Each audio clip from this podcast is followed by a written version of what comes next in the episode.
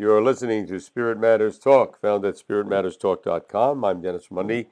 My co host, Phil Goldberg, and our guest today, Dean Sluyter. Dean uh, is an author. He has been teaching natural methods of meditation for many, many years. He's been on uh, National Public Radio and many other uh, media outlets. Uh, his latest book, Fearless Living Beyond Fear, Anxiety, Anger, and Addiction. And I should also mention, Dean is a friend of mine and Phil's for well over 40 years. Uh, Dean, thank you so much for taking the time to talk to us today. Well, thanks for inviting me back. It's great to be here. That's right. Dean is um, one of our rare repeat guests. He's in rarefied company. Like like a bad penny, I just keep coming back. So, uh, Dean, as Dennis said, we've known each other for a long, long time. Um, so there's a familiarity here, uh, and you've been on the show. So rather than go through your whole spiritual history, which you probably did the first time you were on, let's get mm-hmm. right to your new book. Now, when you were on before, you, we were talking about your previous book, Natural Meditation. Mm-hmm. What led you to then focus on fear? And we should point out to radio listeners that uh, the title is Fear Less. less. Two, Two words. words. not fearless, mm-hmm. but fear less. Right. That is correct. Um, and it's interesting because, you know, fearless, one word, has become a very popular term in the last couple of years. You see it a lot in advertising and on T-shirts and so forth. And it's a lovely concept. It's a lovely ideal. But frankly, I haven't met anyone, as far as I can tell, who's fearless. I'm certainly not fearless. I've met the Dalai Lama, and by his own admission, he's not fearless. I actually tell a story in the book. Uh, he he's afraid of worms. uh, wow! But the but the way these things work is that he laughs about it. You know, the we, our fears can be, um, you know, uh, the, the subjects of our fears and our anxieties, uh, our rage, and our addictive cravings. They can seem like these big, scary monsters looming over us, just overwhelming.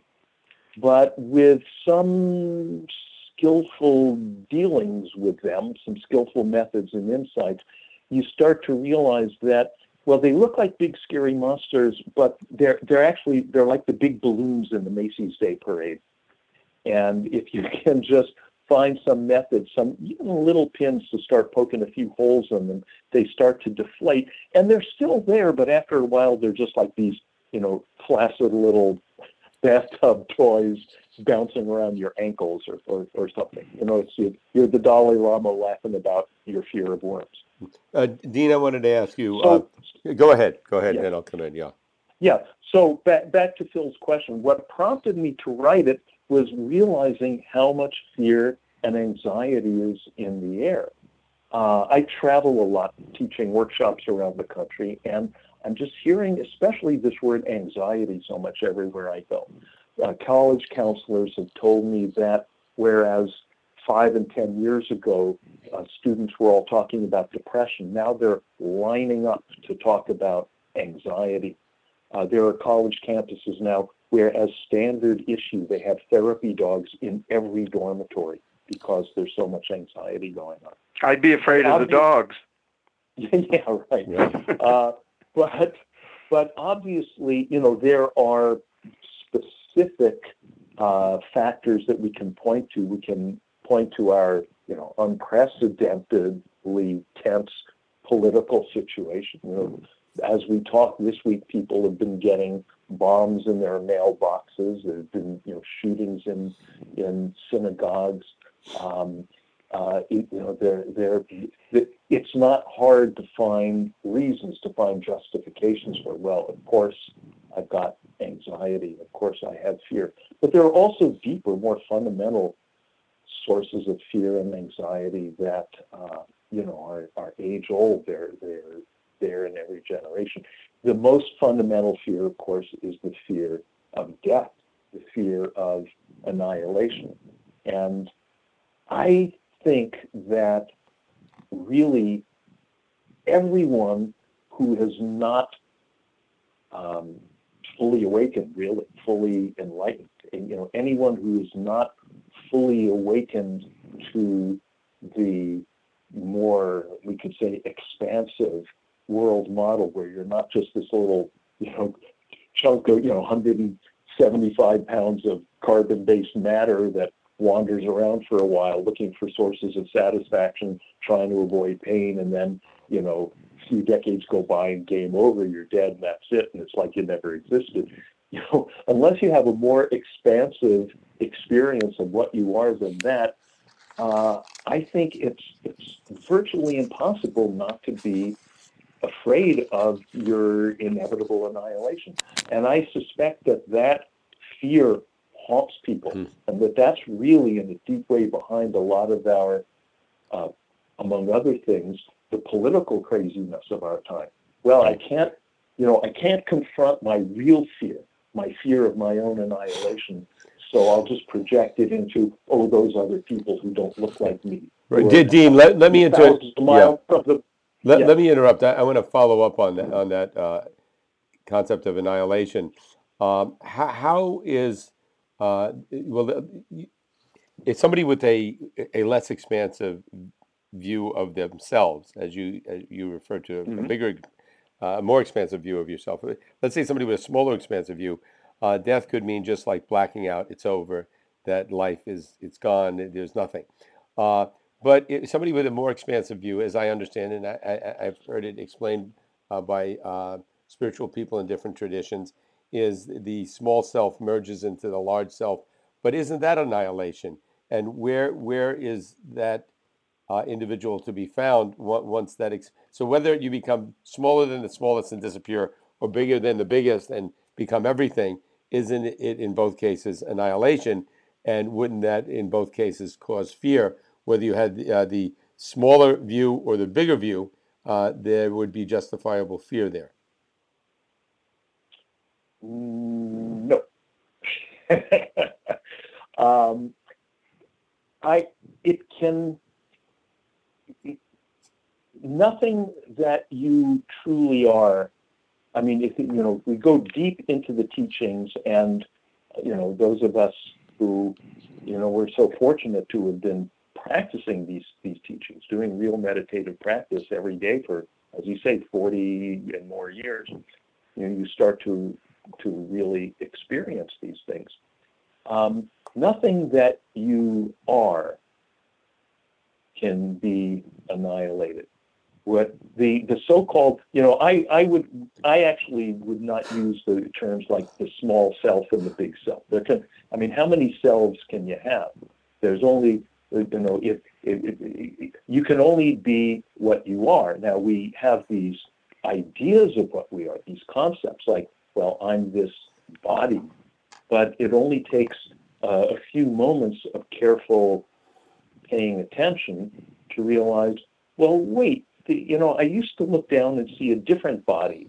Five years ago, I saw a different body, and five years before that, I saw a very different body, and and each time I sort of I had this pretty strong notion that I was that body, but I evidently I wasn't because now there's a different one, but there's still an abiding sense of the this I that has been the witness to that whole continuing series of changing bodies. There is, you know, if I just ask you, are you aware? That simple question. And we immediately we know yes. Now, where did your attention have to go to find the answer to that question? It doesn't go anywhere. It's right here. If I ask you what color is the sky, I have to look up. My attention goes outward up to, to the blue sky. But are you aware? Yeah, here. And and it becomes clearer and clearer that what you are is awareness, and that Mhm. awareness awareness has the quality of open space, open sky, uh, a, a mirror with no edges, and Mhm. that everything else that we experience, time, space, the body, is all the stuff that passes, that reflects in the mirror, or you know, the planets and stars that swim through the sky, and that those are the phenomena, or as, as the Muppets say, phenomena.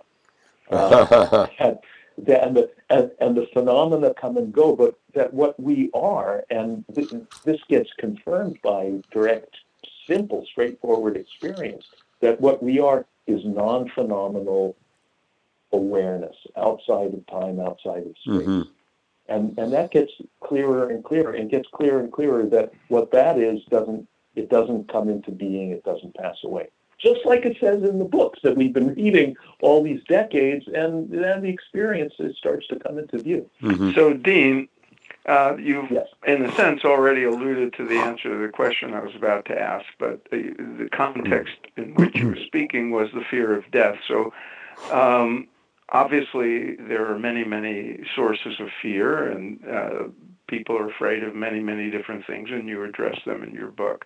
Um, a lot of people who write self help books, usually psychologists, uh, address the subject of fear. They deal with it all the time. You're not a psychologist, you're a spiritual teacher, you're a veteran of spiritual paths and well informed. What do you bring to this book that a psychologist would not? That's a great question. Good question. Yeah. Um, I would I would say that what I bring is a toolbox of methods that uh, can go from the very simple to the steep.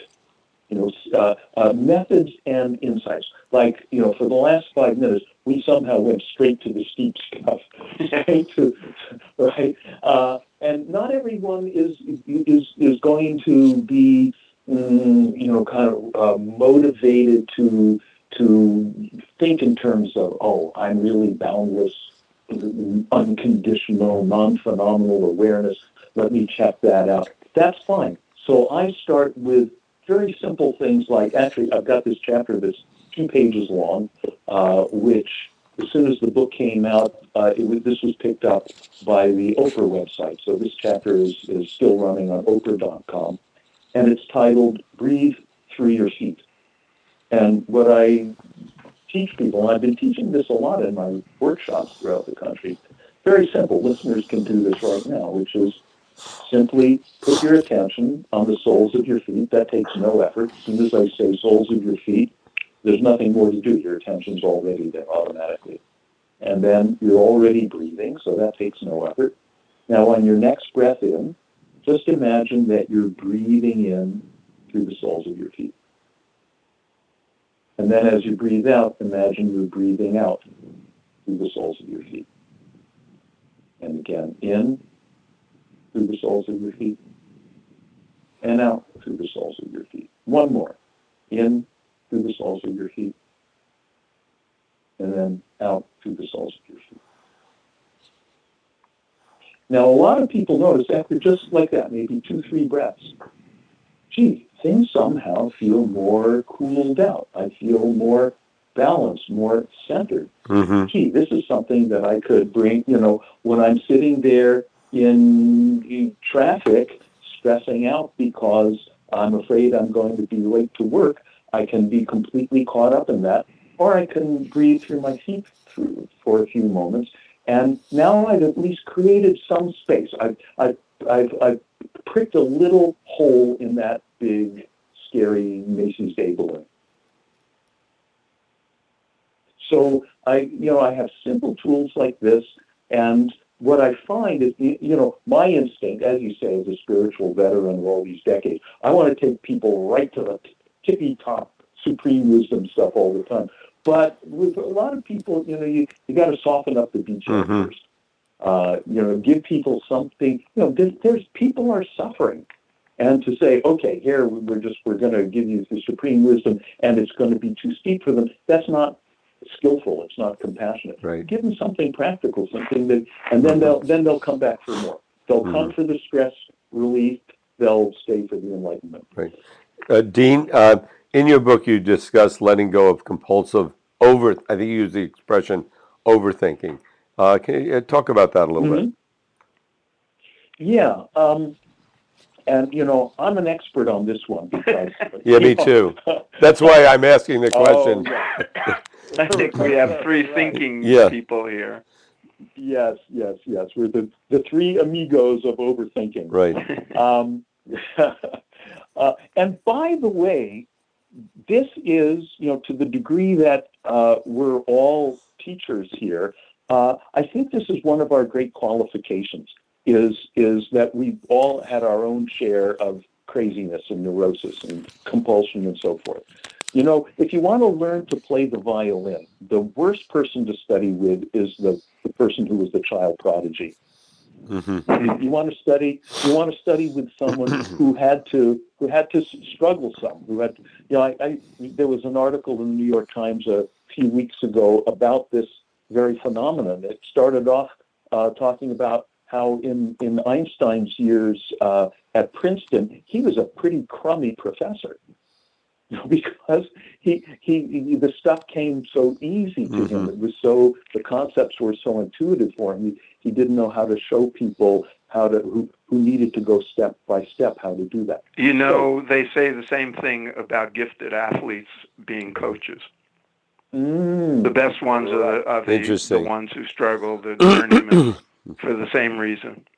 right right right yeah it, i think that'll be true in in every field Yeah. and you know more and more as the years go by and and my appreciation of wonderful teachers that i've been fortunate enough to to learn from as my appreciation deepens uh, part of it is that i i more and more deeply appreciate their not just their enlightenment but their ability to keep a toehold in ignorance you know to to remember how ignorance how non-enlightenment Right. works I, I think that's a uh, very, very what- important what- point. I think that's a very important point because, again, uh, I, I was an educator, I was in a, a school principal, a teacher, and, and oftentimes people that were like the perfect, just like you were saying, perfect students, they had a really hard time relating to students that were struggling or even having social problems because they, they just sailed through everything. And so I think, uh, yeah, having that toe in ignorance is definitely uh, useful in communicating with other people. But go ahead. Right, right. So, um, letting go of, of overthinking. And I have a chapter in the book titled um, Drop Your Thoughts. And it's this completely, just ridiculously stupid, simple approach, which is you can, uh, well, the cue that I suggest, you could use anything, but the cue I suggest is you. You slap your hands like in front of your eyes, and for five seconds, drop your thoughts. Just don't try to deconstruct them. Don't try to analyze them. Don't try to solve. Just for five seconds, just drop it. And then after six seconds, pick them up again. Now, it, when you first hear this, you might think, oh, "I can't do this." But you know, again, in workshops, I have people do this, and they and if you you sit down and and and just do it, you find out that you can. And in fact, if you look more closely at your daily experience, what you find is that actually you do this all the time. You do it. You do this thousands of times throughout the day. So, for example, there's so much that we we carry around, or rather, we think we carry around all the time, like oh, all this, you know, horrible political situation that's with me all the time, or oh, this personal situation. What about my horrible marriage, or what about my pain in the neck job, or what about this, or what about my crummy, screwed up childhood? I've been carrying that story around for you know, 40 years, or whatever it is. Okay. Now, my question for you in that case is where is that story when you're parallel parking in a tight space? Right? At Right. that moment, your your attention is is has gone to this other thing and you drop those thoughts. Those thoughts are gone. They have no reality for you. They have no existence for you. Then you pick them up again. Now, the, the, the joker that's been planted in the deck is that when you pick up that whole you know painful story of whatever it is, one of the thoughts that's a part of that is the thought, oh, this is here all the time. it's like the the backstory Mhm. is is built into it, and it's not true. And every time you either deliberately drop them, to say, okay, just slap my hands in front of my eyes, drop it for five seconds, or or if we start to notice, oh, every time I'm parallel parking, every time I sneeze, every time I have an orgasm, every time I'm I'm working on my taxes and not thinking about that, it's gone. Every time you notice that, you're actually weakening the grip that those thoughts seem to have on you because it's actually you that's been gripping them. And when you learn how to, you know, my, one of my wonderful teachers, Mooji, someone asked, you know, he said, just drop it. And someone said, but how, Mooji, how do you drop it? He said, how do you drop a hot potato? Everyone knows how to do that. You just do it. Dean, um, Yeah. fear is obviously uh, some kind of uh, survival mechanism. Um, and uh, on some level, we need the capacity for fear in order to, to protect ourselves. Um, how do you distinguish between useful fear and uh, harmful fear? We know also Right. that excessive fear or whatever can destroy us uh, mentally Right. and physically. So, where is Right. there is there a distinction to be made? Absolutely. Uh, yeah. For example, you know, Mother Nature has blessed us with just enough fear of snakes, so that when we hear the rattle or we see something uh, in the path that looks like a snake, because some of them are dangerous, we you know we we avoid it.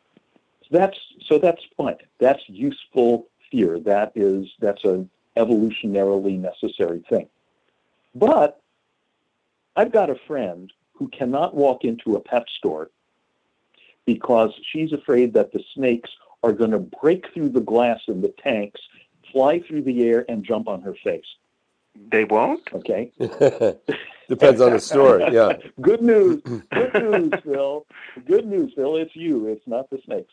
Um, so, so in that case, that fear, which you know in itself inherently is a is a as you say, it's a positive, necessary survival thing. It's been cranked up to eleven.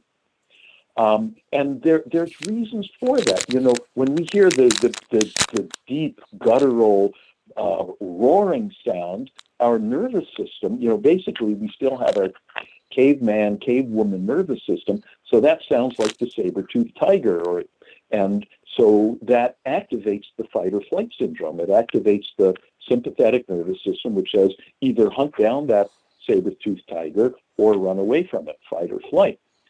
But most of us don't live in the jungle anymore. When we hear that roaring sound, it's just a city bus.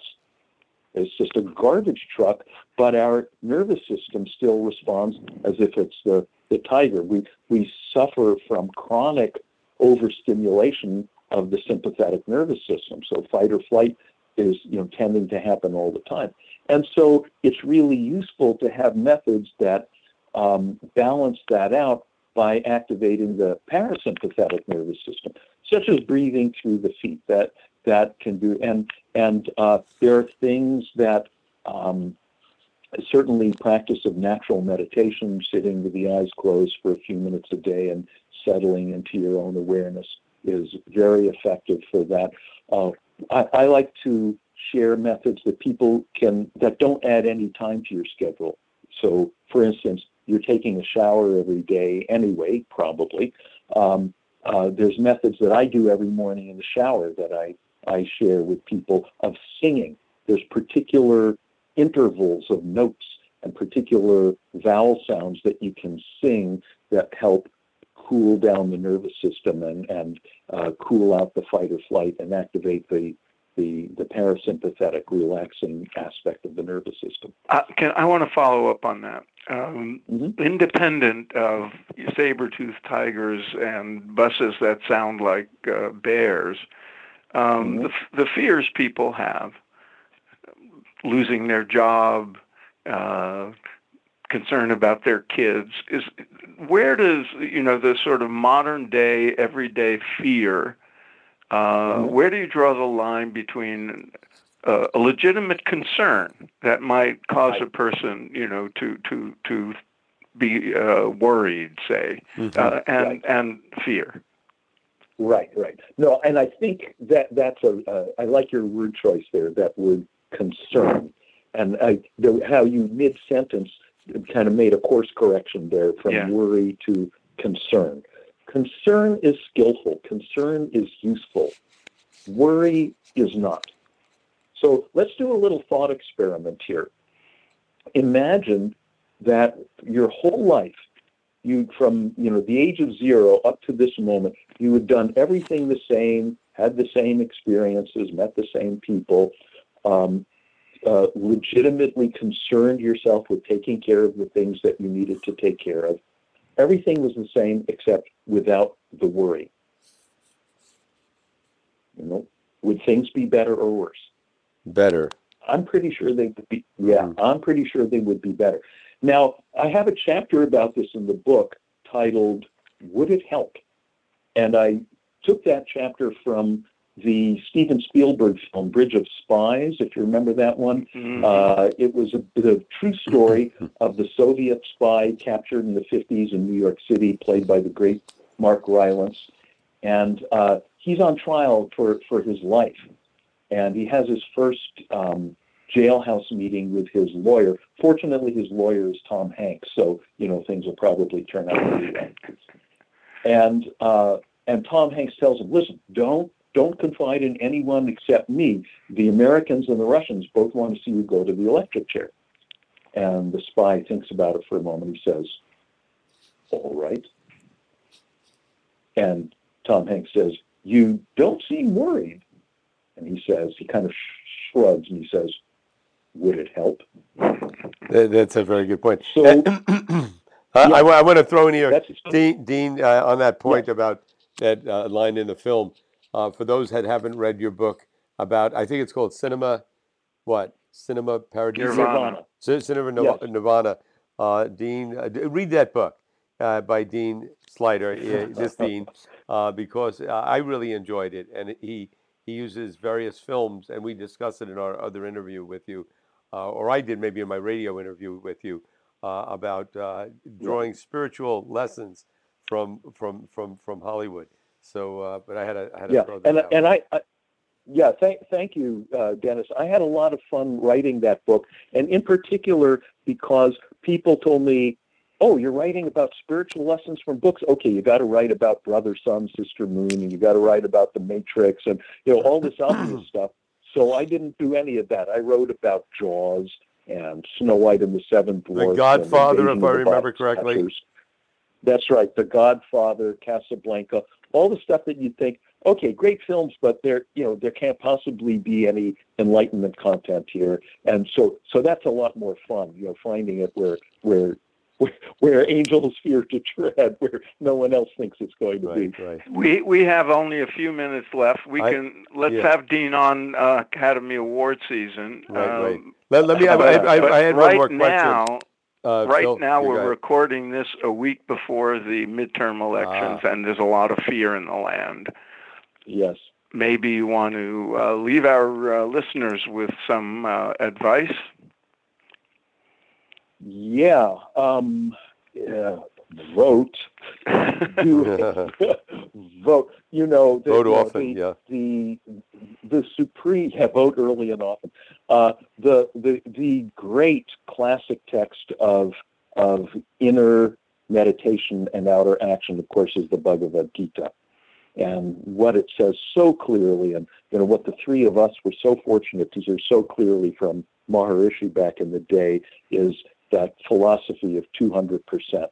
That you you that that the inner journey, finding inner peace, inner freedom from fear, inner freedom from anxiety, is not an alternative to effective, dynamic, compassionate action to make a better world for yourself and others.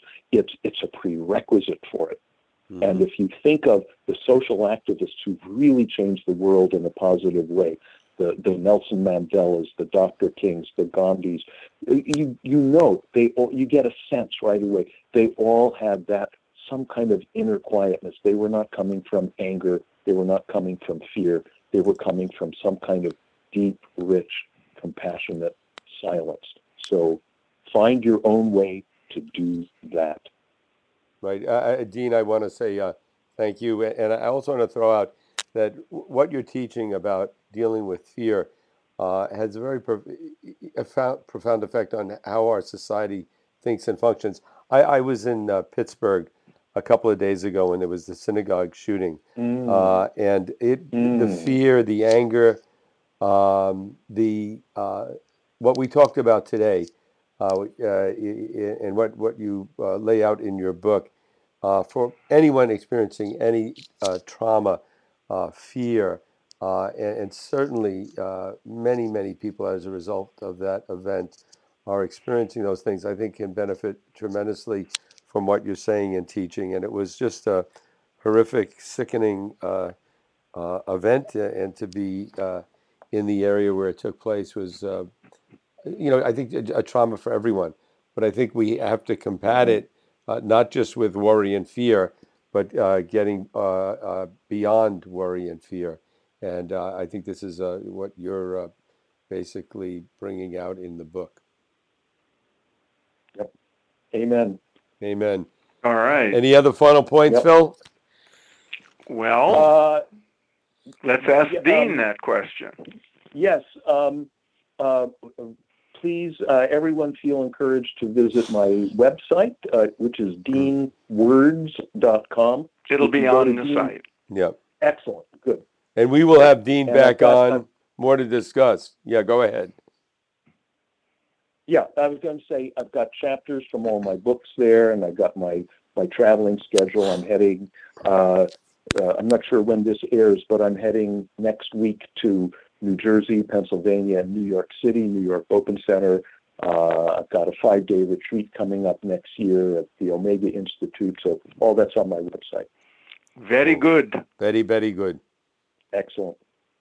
All Very, right. Very, very Have good. fun on the East Coast. Thank you. Yeah, and you yeah. guys keep keep having fun doing what you're doing. Thank you for doing what you're doing. This is such a great thing, and, and I really appreciate the way you're putting this out into the world. Well, thank you.